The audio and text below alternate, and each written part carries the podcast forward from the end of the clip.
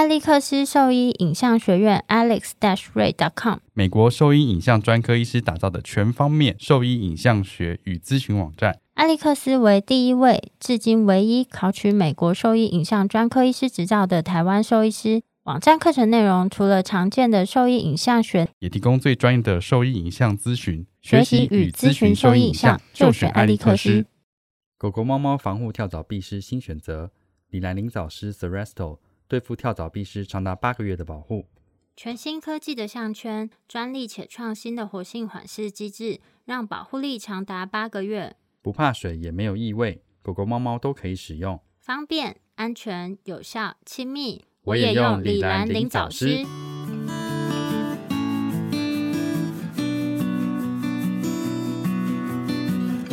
你现在收听的是 Wonder Vet Talk 超级好兽医的闲聊时间，我是兽医师林哲宇 Steven，我是兽医师肖慧珍，在这边我们会用轻松谈论的方式，带给大家一些简单而正确的小动物相关资讯，也会和大家分享一下兽医师日常发生的有趣事情。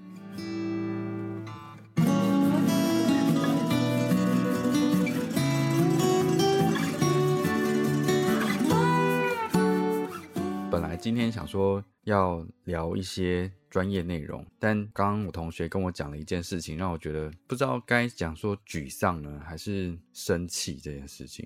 有关动物用药啊，先讲这件事情简单的经过。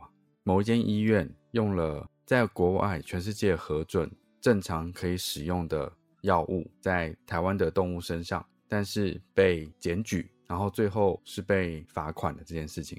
对，先讲一下在动物用药上面临的一些困境好了，然后会比较能够理解这件事情。先不论，因为之前兽医师跟药师的这个用药争论，因为这个真的是有一点点荒谬，全世界可能只有台湾会发生这样子的事情。那这个件事就不是我们今天要讨论的。先讲一个专门是动物用药的事情好了。因为啊，其实今天一个药品它销售到一个地区，讲难听一点，药商基本上就是还是要赚取他该有有利可图嘛。对，一定要得到该有的利润。所以当这个地方他觉得嗯没有。相对应的市场，或者市场不够大，就是市场不够具有经济规模的时候，那他就不会想说要把他的精力跟资源投注在这个市场上，因为对他来讲，这个用药最后这个动物它是不是变好，或者是得到帮助，不是他首要考量，因为对就不是药商首要的考量啊。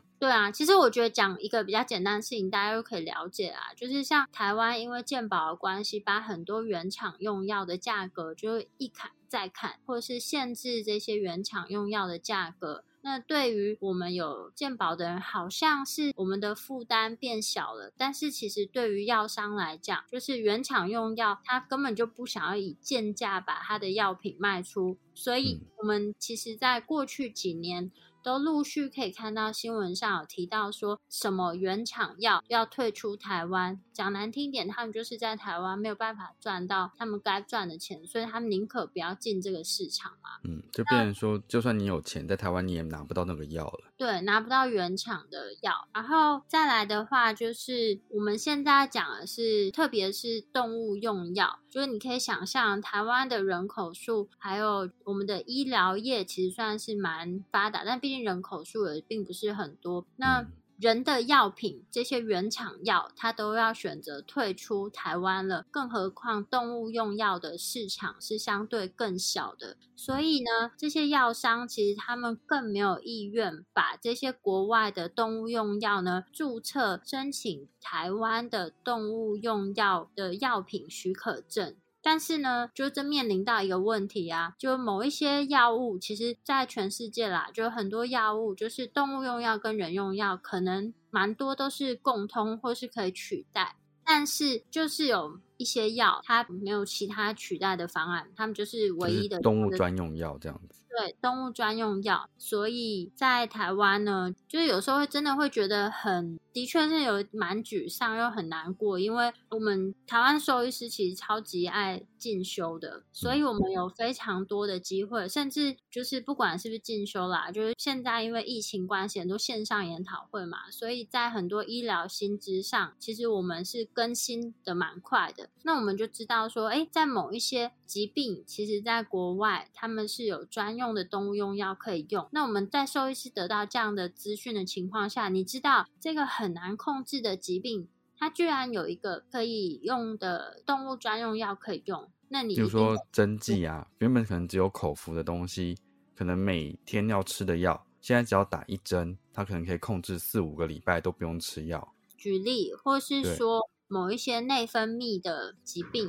它就是本来都没有什么药物可以控制，只能用最原始的药，可能就是抗霉菌的药去用。然后副作用相对是很大的，控制的效果可能又不是那么好。但是它其实是有动物专用的药可以使用，然后还有呢一些什么胶虫治疗的药物等等之类的啦。这些其实是没有其他的相同成分的药品可以去替换使用。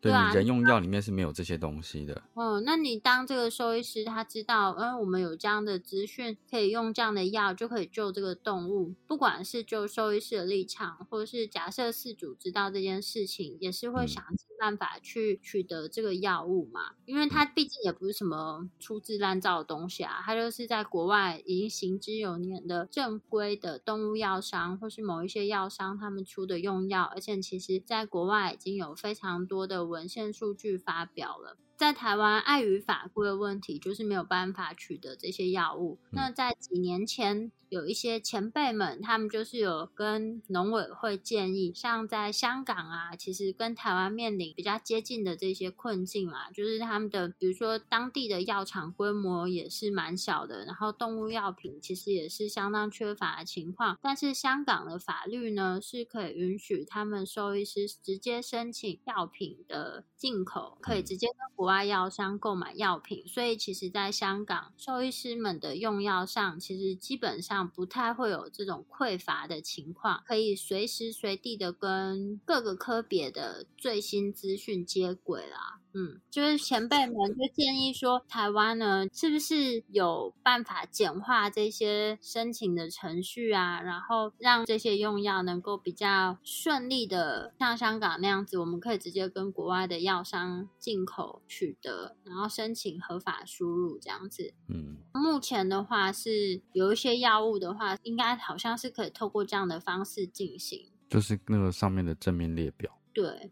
但其实这个法规啊，还有这程序，我是没有非常熟悉啊。我只是觉得发现这件事情之后，是感觉有一点难过。就是今天这个兽医师，说实话，当然这件事情如果就语法规层面来说是不合法，就是他们取得这些药物可能是不合法的，可能是非正规途径的方式拿到的。我不确定啦，我不确定是什么方式拿到。但是我只是在想，今天这个药啊，给动物用，就是他知道这个东西是好的药物，然后给动物用，可以用来治疗现在这个动物面临到的这个疾病，他在开立给这个动物使用，但最后却面临到这样子的情况，那何必呢？对啊，然后我刚刚要讲的是牵扯到的事情是，呃，先前不是说用药啊、处方签啊、写药名这件事情。就是有些医院会给，有些医院不会给。其实刚刚发生这件事情，我就想说，变得好像可以理解为什么那些人不给，就是药名这件事情。嗯，也没有什么也不理解。我觉得每件事情都可能有不同的看法，但是因为我本来是觉得说光明正大的有什么好不能给，但现在这样讲起来，好像是我们必须保护自己的话，我就是不给你啊。如果我的光明正大会害到自己的话。我也不知道，我觉得这个每个人的看法跟想法可能都都不一样。那我想有一些不给药名的人，可能也不一定是这样想。对啦，也是。可是我让我觉得说，这些原本我以为的光明正大，其实是会害到自己的。这就回归到啊，我先先不管这件事情。我觉得那些就是随意提供来路不明的草药给动物食用，或者是莫名其妙的东西，说是什么可以抗癌，然后卖非常昂贵的价钱给动物用的，这些人他们居然不需要被罚这么高额的罚金，但是他。因为他不是医师，不是兽医师，而且他卖的东西不是药品啊。他说他那个是有治疗草药，不算药品啊。但是他宣称治疗效果啊。可是你顶多告他什么诈欺吗？可是，哎呀，这个法规上就没有那么熟悉，应该找一个法规熟悉一点的人来跟我们聊聊。我觉得这整个好生气哦，就是蛮不爽的。我们就是夹在中间，讲难听一点。上面的的人，他们可能不了解，应该说制定法规的人，他们可能不了解临床医师面临到的困境，或是临床医师有陈述了我们面临到的困境，但是上面的法规就是不放行，下面的动物又这样子，就你看这动物很可怜的时候，他们就是动物有需求，然后医师临床上其实也有这样的需要，但是对于上面的人来说，他们没差，你今天有没有这东西，它有什么差？然后讲难听一点，对兽医师来说，有没有这个药，我们有差吗？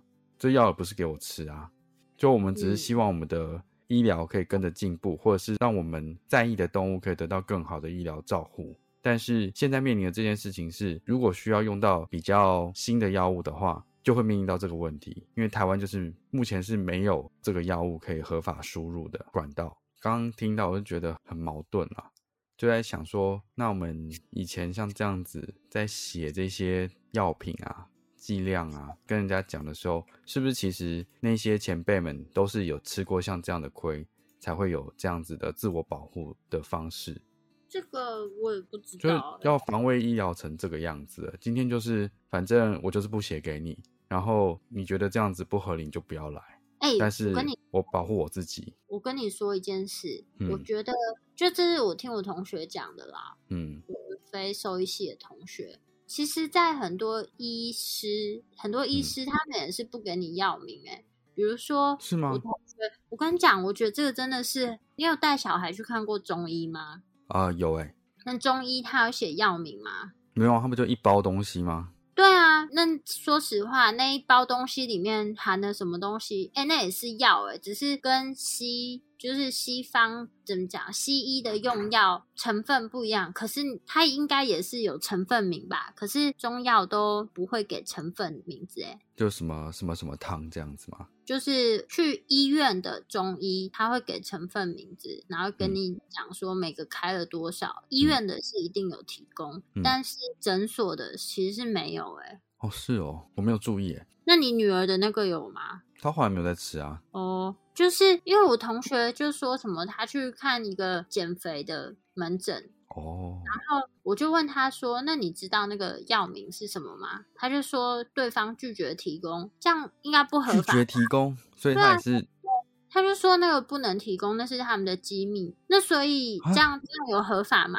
哦，所以中医也是这样子。我不知道啊，因为我先生是在。医院里面啊，他们是都没有问题啊。嗯，他们是提供这个，然后还有用药的剂量。但是我同学他去中南部的中医诊所是不提供的，他而且重点是跟他要，他会这样说，这是他们的机密。那那个中医是有执照的吗？有执照哎，怎么会这样子？听说是很有名的中医哎，所以中医也是这样做的。我不知道，我不知道。哦，哦，那我觉得他这样也是呀，就是他会保护自己哦。嗯，反正要形成这样的对立方式的话，其实两边都不会有好处啦。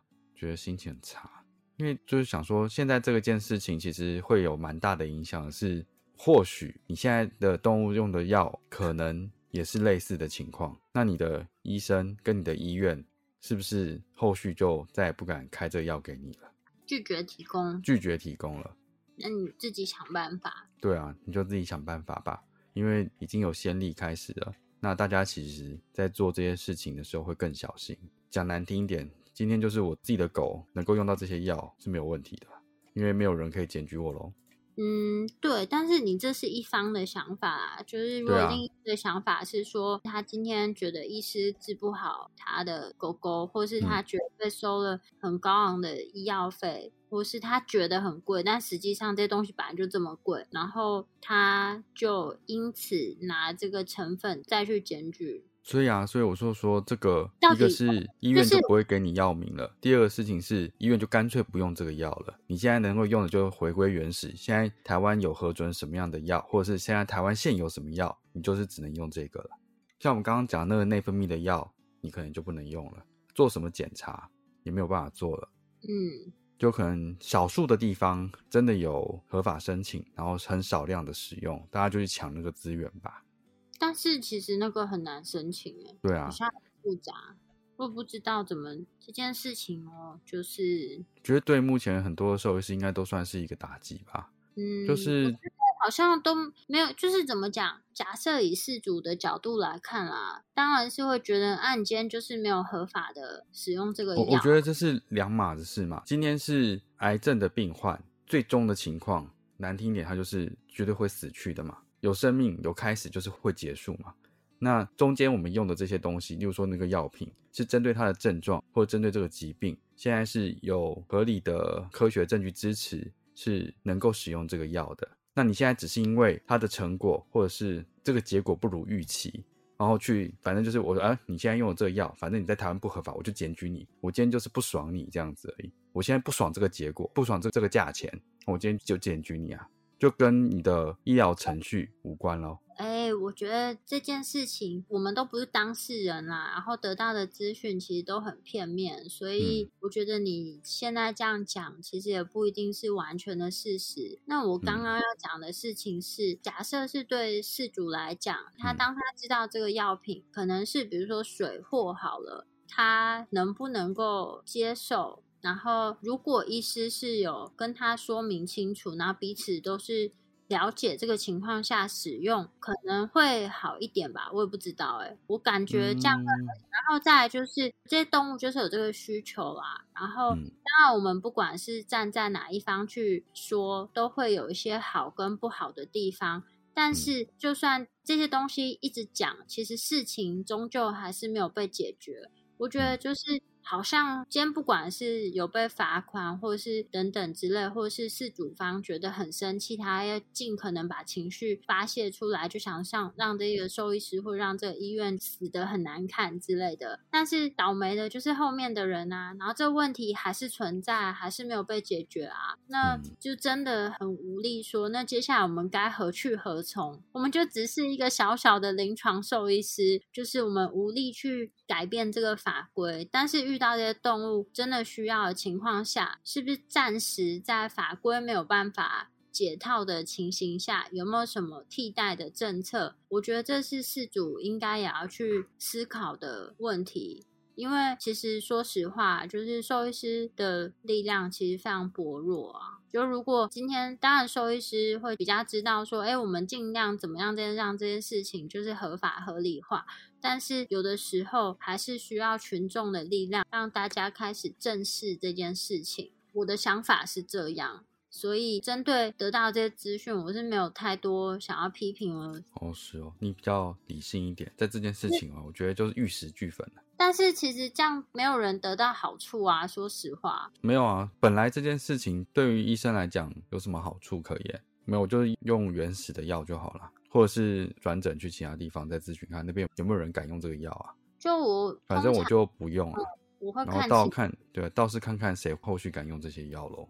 就是如果我会跟他们讲现在有这个资讯，那他们看他们有办法取得，或者是如果嗯取得上是有一些困境的话，我也是会跟他们说。但是说实话，就是也不是每个人都这么理性，也许也是，就算我这样子讲了，还是有嗯人会想要来找麻烦，或是要来闹。有时候遇到这种的时候，我可能也不是那么理性的态度，我就会觉得哦靠，光是死的，就是现在到底是什么动物？我现在就是呈现这个态势，对啊，有的时候我就是诚实的跟他们讲现在这种情况，然后嗯还是偶尔会遇到一些闹的人啊。那我想说，到底干我什么事啊？我就跟你讲，现在就是这样了，或哦是有一些情况，我也就是不隐瞒的跟你们说了。那你到底要怎样？有些是哦，我就是要这个药，不然我不要付钱，怎么可能？其实我在做复健已经很少在碰药品了，所以老实说，对我的影响是蛮小的了。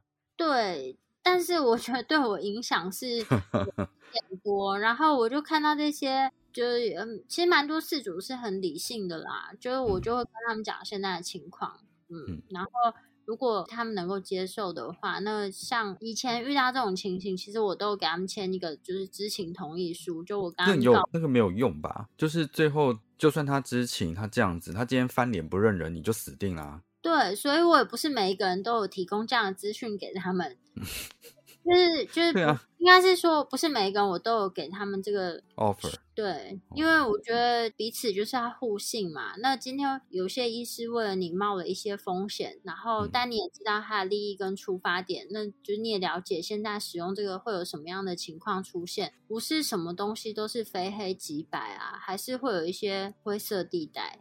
什么即白，非黑即白，可以吗？你不要那边 真的觉得很气。可以可以理解你这个心情。我今天就是比较累，所以没有太大的情绪起伏。哦，对哦，我现在其实很好奇啦。现在如果是这个结果的话，就我们知道的这些用药会影响非常非常多的动物，那那些医师、内科医师们还敢这样开药吗？我还蛮好奇的。嗯，我觉得有些可能就会像你讲的，他会选择性的不告知。现在用的药品名称，然后就会有人靠背说啊，不敢给药名啊，不敢给处方签啊，一定有问题，你都不知道你吃什么，你还敢吃哦？说实话，常常去外面，你都不知道你吃什么，你也是吃下去了啊、对啊，我那天在看，就有个主人在问我那个保健品，哦，那保健品超级贵的欸，一罐三十颗，然后总共要三千一百多块，是什么成分啊？什么姜黄什么鬼的，其实保健品超级贵，比用药那贵。一颗一颗要一百，一颗要一百多块。你现在吃的药品有没有一颗一百多块？人用药很便宜，对不对？我记得人用的药品一颗那个价钱可能都不到十块。没有啊，看什么药啦。我跟你讲，原厂药就是你用的是学名药还是原厂药，那是不一样的。哦，很多人都用那个啊学名药啊，我跟你说，以前在爱屋，基本上我们都是蛮多，我们都是买原厂药。都是用原厂药啊，对，所以然后我们收的价钱都超便宜的。有时候生病的时候，我就会问医生要开给我药，我就会看一下，而是说，哎，那你跟我讲这个药名，我去自己吃。找原厂药，对啊，因为我们自己买的都是原厂药，然后我去健保看的药是那个都是那学学名药。对哦，也是哦。对啊，因为有时候会跟医师聊天，就会跟他讲职业，然后就说那不然我就回去自己吃药，其实这样是合法的嘛？没有啊，你那个如果是没有，你是他今天如果开给我，吃个普是我拿疼而已自己吃，的，我对啊，我吃什么药他也不关他的责任吧？对啊，关你事哦。没有啊，就成药是还好吧。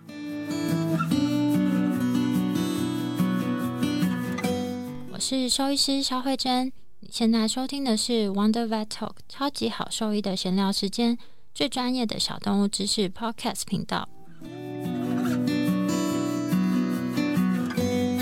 其实我没有很想要讲这个故事，为什么？因为就是我先生说他取得你个人的联系方式，他申请我一定要在这个广播中讲这个故事。什么意思？什么意思？我没有听懂，你再讲一次。反正就是他说他取得你的联络方式，他说他说他我对他说他要跟你讲，一定要逼我讲这个故事。怎么这么奇怪？好，我听。我跟你讲这件事情，这起因呢，我先跟你讲这个起因，因为我嗯是后来自己想这件事，我就想想还是蛮蠢的。前几天就上次的那个年假啊，我们就开车你说四月五号，对对对，开车经过了西部的那个海岸，然后嗯你知道西部的那个就会看到很多那种风力发电。有啊，我不晓得，我好久没有出去了，你是个天龙国人，好吧，反正 好我知久道，好久没有离开台北了。好好没关系。那你知道，就是我们去澎湖的时候，不是都会看到那种风力发电的那种吗？我只知道澎湖风好大、哦，骑摩托车的时候眼睛又张不开啊。对，反正就是在那个西半边，就是那种沿海地区，呃，西半边都有很多这种离岸风电，呃，离岸的这种风力发电。对，然后我就记得我以前就是念书的时候经过，觉得那个就是风力发电的那个量好像没有那么多。嗯，这次就觉得，哎，这个量很多，于是我们就在开车的途中讨论这个离岸风电的建设啊。就是我是说，在这个海边，就是岸边啊，你建这些嗯东西，难道不会破坏生态吗？生态会吗？就是你等于是，那你知道之前公投的议题吗？你有公投吗？哪有我有投啊，我有投。你说的哪一个？就是你记得这个真爱早教公投是什么吗？真爱早教忘记了，靠腰，你根本就瞎投嘛！我那时候知道，我现在忘记了。我那时候有看。好，反正呢，就是先讲一下桃园的这个早教呢，它是目前就是大型前海地区的现身早教地景还有生态系。那它其实是历经七千多年，就是才。形成的，所以如果我们今天在这个嗯前海地区呢建设了一个东西，那不就是会把这个地方的生，就是把这个早教区域给破坏掉啊，然后就会让这边的生态系改变。对我那时候的想法是这样，所以我就问他说，如果就是在这种前海地区。做这些建设，不就会让这整个生态系给破坏掉嘛？然后他就说，到底破坏什么生态系？因为我也讲不出个所以然。我就说，因为等于是你看浅海里面就会有一些生物嘛，那你就是让这些生物的生存环境消失之后呢，那这个生态链不就是缺了一环，它就会不平衡吗？嗯，或是某一些只生存在这个区域里面的呃生物，就是他们的家就被破坏掉，它就是没有办法继续存活下去。这样听起来不觉得很合理吗？没有吧？那就是他会再找到一个平衡吧，也不会全部都没有啦。对他就是这样回我，然后对啊，会找到一个平衡，不会那么快就死，不会那么弱，好吧？它不是单向一一个一个循环而已，它就会影响到这这个区域啊。然后我会啊，会影响。我就很认真的跟他讲了这件事之后，那 你笑屁啊！你先笑屁，你在笑屁啊！烦哎！哦，那我就 很认真跟他讲这件事啊，我就说这样就是平衡不就破坏了吗？然后这样怎么可以？就不应该在这个地方建东西。然后他就说你就是早教派，不是？他说你是从哪边得到这些知识？然后我就 我就 跟他讲说，因为我之前就看一个看一个日剧，嗯。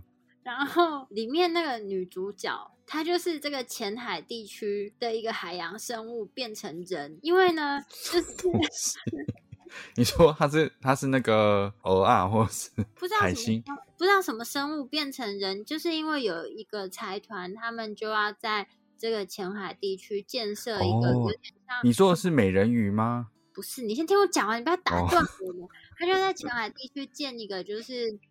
呃，就把它往下挖深，嗯，然后就等于是你从就是就一个建筑物，它地下呢就是深到这个海浅海下面，然后就你走进那建筑物，你就好像可以就是近距离观赏到就是浅海地区的生态。然后这个变成就生物变成人的这个女主角呢，她就换变成一个海洋科学家，要去反对。他们做这件事情，所以你是什么东西变的？不是，我不是什么东西变的。他就说我前面讲的这么认真，然后 后面讲一个这么奇怪的东西。对啊，他说怎么会这么荒谬？他说你是从哪边学来的？小美人鱼？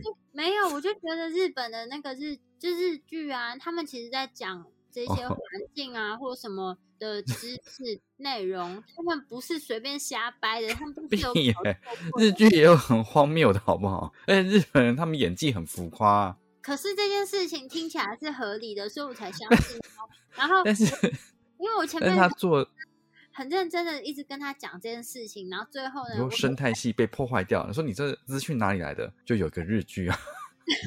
然后那女主角是女主角是那个鹅啊变的。不是鹅啊，我不知道他什么变，因为我后来是觉得太荒谬，看不下去。那你连那都没有看完，你讲这个讲什么屁呀？不是，但前面很认真啊，而且那个女主她当然要有一个认真的开头啊，然后带入荒谬的结局啊。那女主角是石原里美，哦，蛮美的。对啊，是不是？你就相信她，然后这样很可以。他就说石原里美很有说服力，是不是？而且她变成一个海洋科学家哦。这样的海洋科学家很可以，我觉得可以，是吧？反正我那时候很有说服力。他反对你怎么可以不支持他呢？对我现在后来想想都觉得很荒谬，因为我就你知道，你说你还是石原里美，我我我，我觉得前面讲的那么铿锵有力，就说没错，就是这个我这这个想法是对的。然后后来讲一个错论点，你的没有你的 reference 不对，你这样很像我们跟主人介绍完一个疾病，然后跟治疗方式，好，最后我们的 reference 从哪里来？听网友说的。不行啦，好烦、对，啊，你这个不就是这个吗？我不是啊，而且重点是不是？我跟你讲，日剧他们其实都不太会瞎掰，好吗？那为什么会有海洋生物变成石原里美？他要你，他就是要呼吁大家，就是不要吃藕啊！重视环境保育，不要破坏生态。哦，那个，那我讲的美人鱼也是啊。你要你看过那个吗？周星驰拍的美人鱼吗？那美人鱼是中立题吗？不是，那很你讲那个是很久很久很久以前的港片了。我说的是比较新的。我不知道，那美人鱼也是在呼吁，就是要珍惜海洋资源哦。不是重点，就不是在那个就是海洋生物变成人，重点是你要看它的核心概念，好吗？它就当然是要把它包装了，你会愿意看啊，那你才会接受这件事情，不是吗？美人鱼也是啊，所以他这就是在呼吁这件事情啊。好烦哦，反正但我觉得 不是，可我觉得那个你刚刚讲那事情，就是你的生态系它不是一个单向的这么单一的东西，所以它会找到一个新的平衡点。而且风力发电已经算是破坏环境最少的一个方式了吧？我没有说风力发电破坏，我只是突然想到 那个这个东西，然后的确风力发电是就这几种发电方式对环境破坏最小的，而且这种离岸风电其实它下面就是打一个桩，对啊，我看水下基础好像也还蛮简单的。对对对，所以这个其实是对环境破坏最小。我是我说的是像我刚刚讲的那个日剧里面那个，就是 大型的饭店建案，好吗？哦，烦哦，我没有看过这部戏，这最近的戏啊。叫什么？我看那部那那部日剧叫什么？我叫查一下池原里美。你讲了一个是我知道的女星，不然其实我对日本明星没有什么涉猎。深深地恋爱，他是热爱，哦，它就叫人鱼吗？那部剧叫人鱼是不是？不是，它叫深深地恋爱，是吗？石原里美新剧演人鱼，呼吁保护海洋，深深的恋爱，没错。重点是他是要呼吁保育海洋，好不好？重点是他是石原里美，哎呀，里面这嗯个故事不有趣，但是重点是，我觉得他讲那个生态的东西，听起来感觉是很合理的啊。哦，好哦，所以你呼吁大家去看是不是？没有，其实这部戏并不好看。那你讲这干嘛啦？没有，我只是就对于前面这段，就是想要分享一下啊，那怎么取得我的联络资讯有什么关联？因为我就说我拒绝分享这个故事啊。他说哦他要取得你的联络资讯，他要跟你讲这个故事，然后让我来分享。对，那现在不用了，对不对？不用了，我自己哦，好，那我觉得蛮有趣的啊。我会认识石原里美是有一个日本的节目很好笑，就是他有点算整人的嘛，他让一对夫妻在一个班级里面，然后他说有催眠的老师，他催眠老公，让他醒来之后看到他的太太就会是石原里美本人这样子。然后那个老公不相信嘛，催眠的老师就催眠他，他太太就是跟石原里美对调，另外一边石原里美就是戴耳机，然后太太就跟他讲说，例如说先生平常的习惯啊，或者是怎么样回答这样子，先生是完全相信了，他看到了他太太就真的变成石原里美，一个日本的节目，是我没看过这个，觉得蛮好笑的。中间很好笑的是，他太太就是会跟他说，他想要去迪士尼乐园，然后那个先生那那时候就看着他，因为看到的是石原里美嘛，他说他想要去迪士尼乐园哦，然后先生就说，嗯，那就去吧，就立刻答应了，因为是石原里美因。为是石原里美。哎、我最后要跟你讲一件事情，我觉得你这个行为很过分，很糟糕。我吗？对，怎样？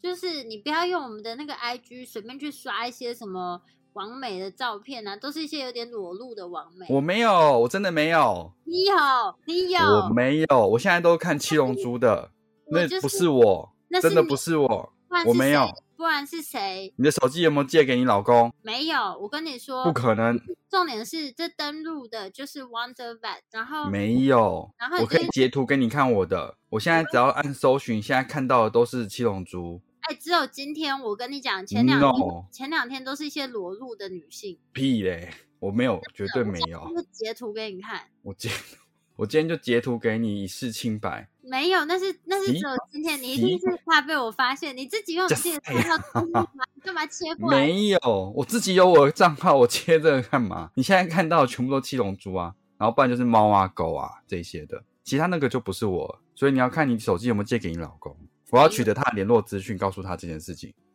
没有，就这样。今天就是真的是闲聊加分享。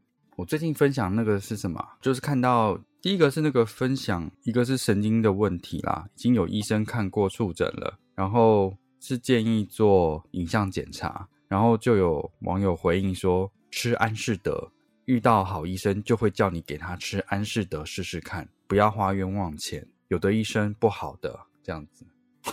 想说在说什么？有网友就讯息给我们说，哎，所以医生不推荐安士德吗？就为什么不推荐这样子？他的医生也有推荐安士德，哎，其实这是两件事情。一件事情是我的意思是，他还没有完成诊断，所以你只吃保养品这件事情是完全不合理的，对吧？对啊，我没有不推荐安士德啊，我只有说这个只吃没有诊断，只吃保养品不合理。第二件事情是，是不是好医生跟推不推荐安士德是不相关的。对。然后另一个线动就是有一个主人分享说，他八岁的公发痘问网友说，适不适合结扎？然后医生是建议他活力跟身体状况还还允许的情况下，先帮他做结扎，避免以后有相关的疾病这样子。然后问网友是不是这样的状况适不适合结扎？然后就有网友回应说，不建议。我家的七岁，去年十月结扎，今年一月离开了。你听了有什么感觉？这一点屁关系都没有，是不是？我 我那时候想到说，哎，这有什么关联？就看起来好像没有什么关联性，就可能我去年打了预防针，我今年死掉了，跟去年打了预防针有什么关系？完全没有关系。那时候我想到一个故事，你有听过那个故事吗？什么故事？就是说，就妈妈 讲一讲，你还那边说你有听过这个故事吗？那我刚刚跟你说没有，难不成会认错？哎，这样要要一一唱的，不然要双主持干什么？不是啊，那如果我跟你讲说有，你这个是不是？我说哦，你有，那我们讲给听众听一下。很会转哦，是不是呢？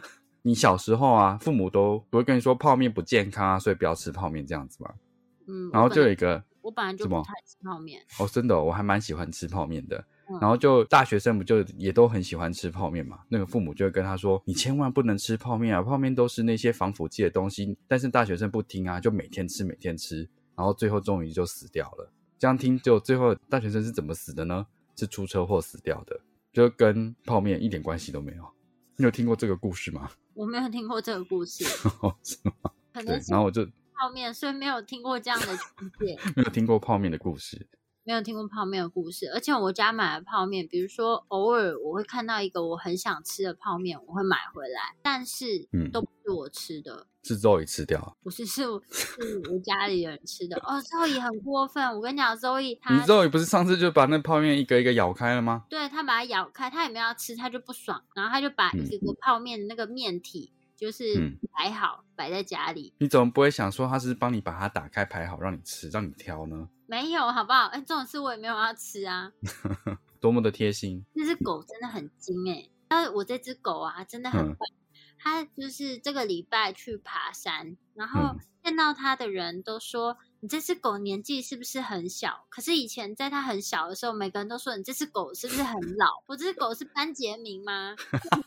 没有啊，就像很多人不都这样子吗？年轻的时候被叫老林，然后老了之后被叫小林，这样子。